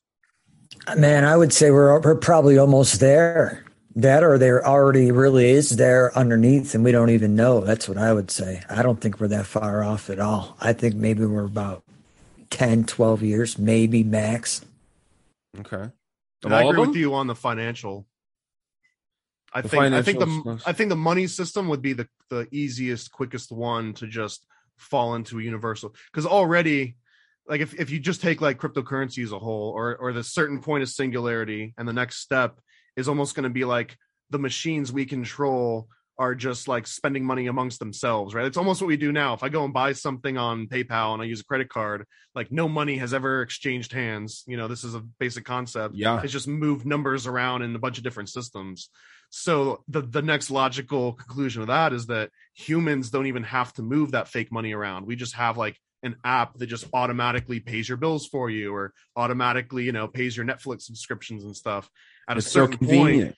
Well we're going to be so removed from that that it's almost like you don't even have to opt in for that. It's just the fact that you have this app on your phone will just automatically like pay for itself using like ether or bitcoin or, or something. Yeah. but like we're already right there. The the farthest one um is hard. I almost feel like we're almost equal on on a lot of them. Because the the eradication of like the the male female that kind of gets into like a very uh metaphorical interpretive sense. Because it's not like you're literally gonna you know combine two different sexes into Castrate one everybody? new thing yeah, Yeah. i mean i guess that's a possibility but i think it's more of about bringing down the lines of distinction but uh to what ends and i think that's where it gets into the you know like what what is the actual line is there a litmus test that's that you can that you can make Just the fact that the line is getting blurred, I would say, is a success on their part, uh, a, a loss for us.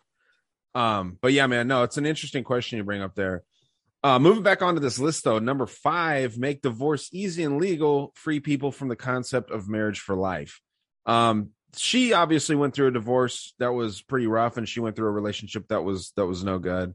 Um, yeah, I, I I think that that definitely, especially if there are kids involved, it's pretty rough, right? When when kids have to go through a divorce. I'm fortunate I never had to go through one, um, or see my parents go through. you can make a counterpoint too though that it would be just as rough for a kid to be forced to live with two people that hate each other Absolutely, you know definitely. it's, it's it's a rough one like some people are just not made to be good parents and whether they're together and bad parents or separated and bad parents it's almost like the same end result well, and it's mind blowing to Right? me. That, Yeah, it's just humans, right? It's just it's humans. It's all about real love, not this garbage that these guys are talking man. about, Absolutely. but real love. If you got that bond, it doesn't matter. You'll be good to go.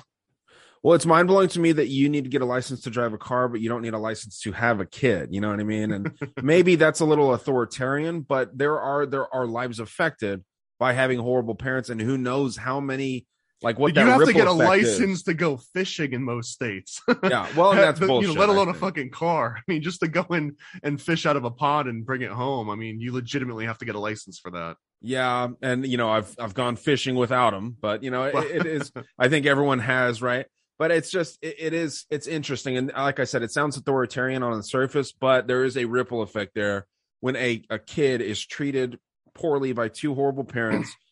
is that kid going to go the opposite way of the parents, or is that kid going to perpetuate that that you know abuse and affect you know potentially millions of other lives? Who knows? Um, six here is make homosexuality an alternative lifestyle that seems to be synonymous with this with this whole thing too with the theosophy and and how they operate um i guess she preached that sexual enjoyment is the highest pleasure in humanity and no one must be denied and uh, that no one must be denied and no one must uh, be restricted on how to enjoy themselves. Um, I don't know what your guys' thoughts are on that, but um, I don't have a problem with homosexuality personally, but I do see it as like there's a legitimate slippery slope argument to be made there. I think that pedophilia will be ushered in at some point, and we started with widely accepting homosexuality, which again, I grew up in the time where that shit was fine. You know what I mean? I have zero problems with homosexuality.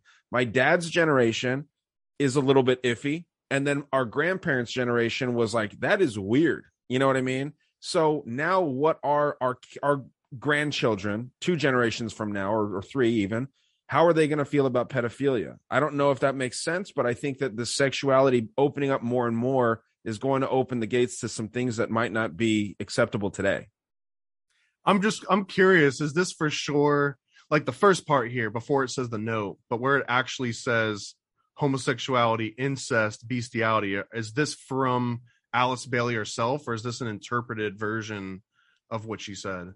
So it abandons the thing. If you go to these first ones up here, it says she said, right? It's oppressive and they take direct mm-hmm. quotes. Now, when you get down to here, I don't know if she directly says uh, people should be allowed in in whichever way they want to choose, whether it's homosexuality, when, incest, well, well, this one whatever. started with like this one starts with a very Christian or anti-Christian slant, um, but it but it's almost like a, it's very patent fundamentalist Christians to lump in homosexuality and incest and bestiality and put like all the every everything into one Whereas if you kind of treat it in different categories, like, and the reason why I'm making this delineation here is that she says, as long as two agree. Well, the first one seems like that could be possible. Two people can agree to have a homosexual relationship.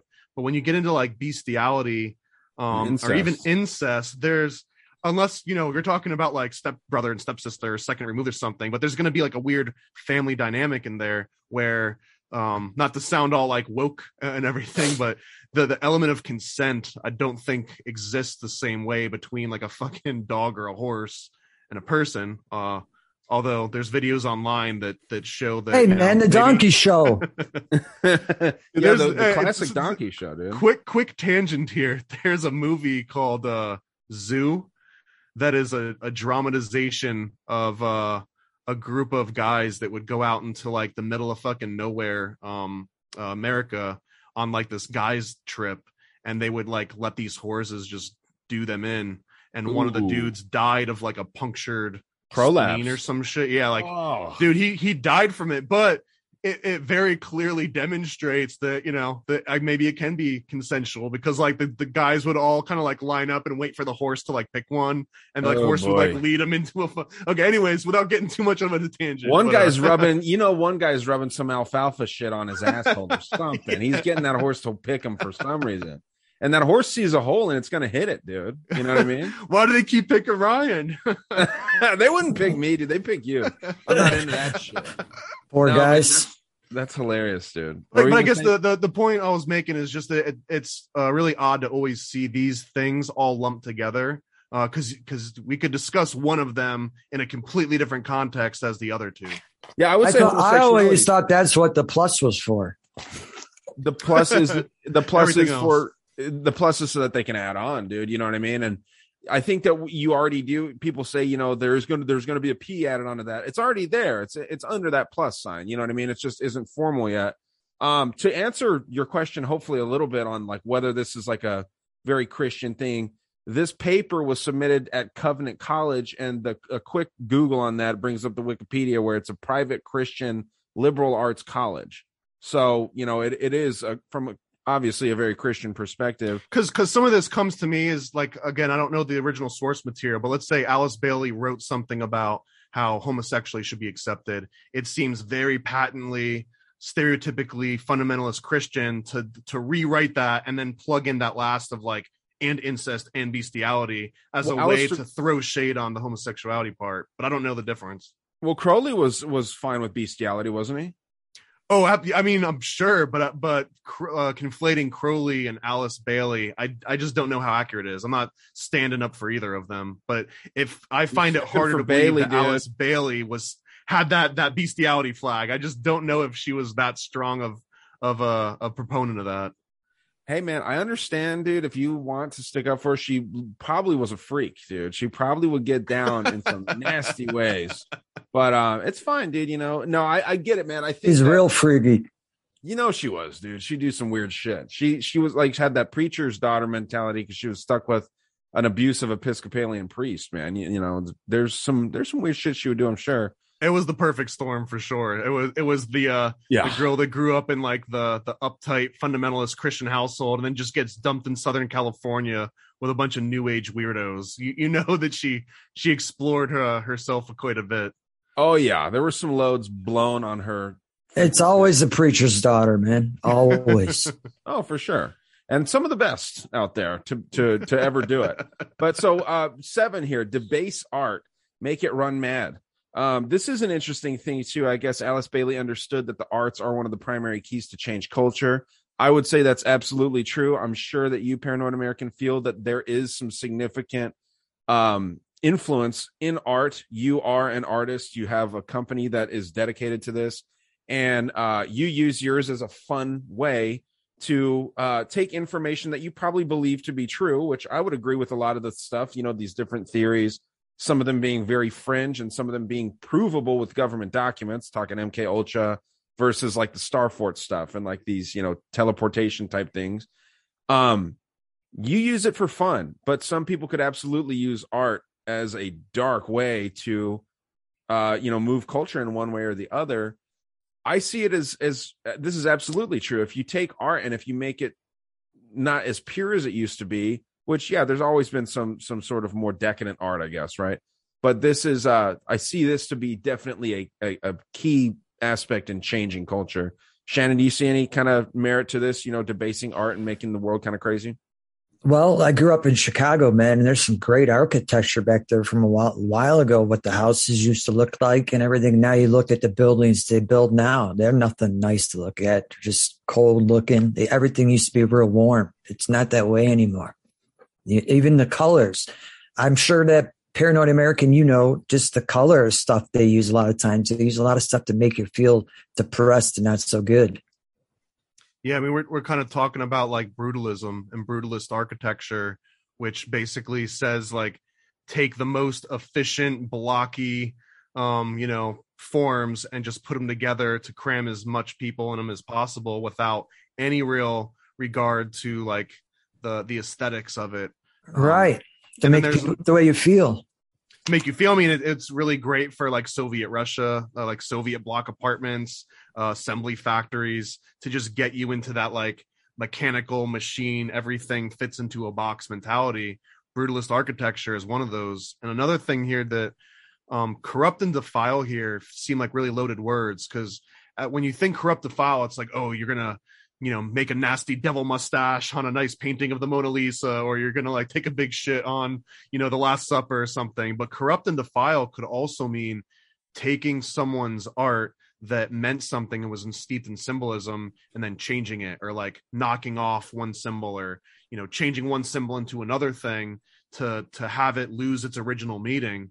Because I'm I'm also a pretty big proponent uh, proponent of that artwork can contain all sorts of formulas and information and symbols and if you came in and distorted those or corrupted and defiled those symbols you're also destroying uh, part of that artwork. Um, but i but i don't think that just like ugly art and artwork that you know doesn't have Pretty crazy stuff, huh? If you want to listen to the rest of the Lucis Trust and Alice Bailey rabbit hole that we dig ourselves into, you know what to do. Patreon.com slash Dangerous World Podcast, man. I feel like a broken record.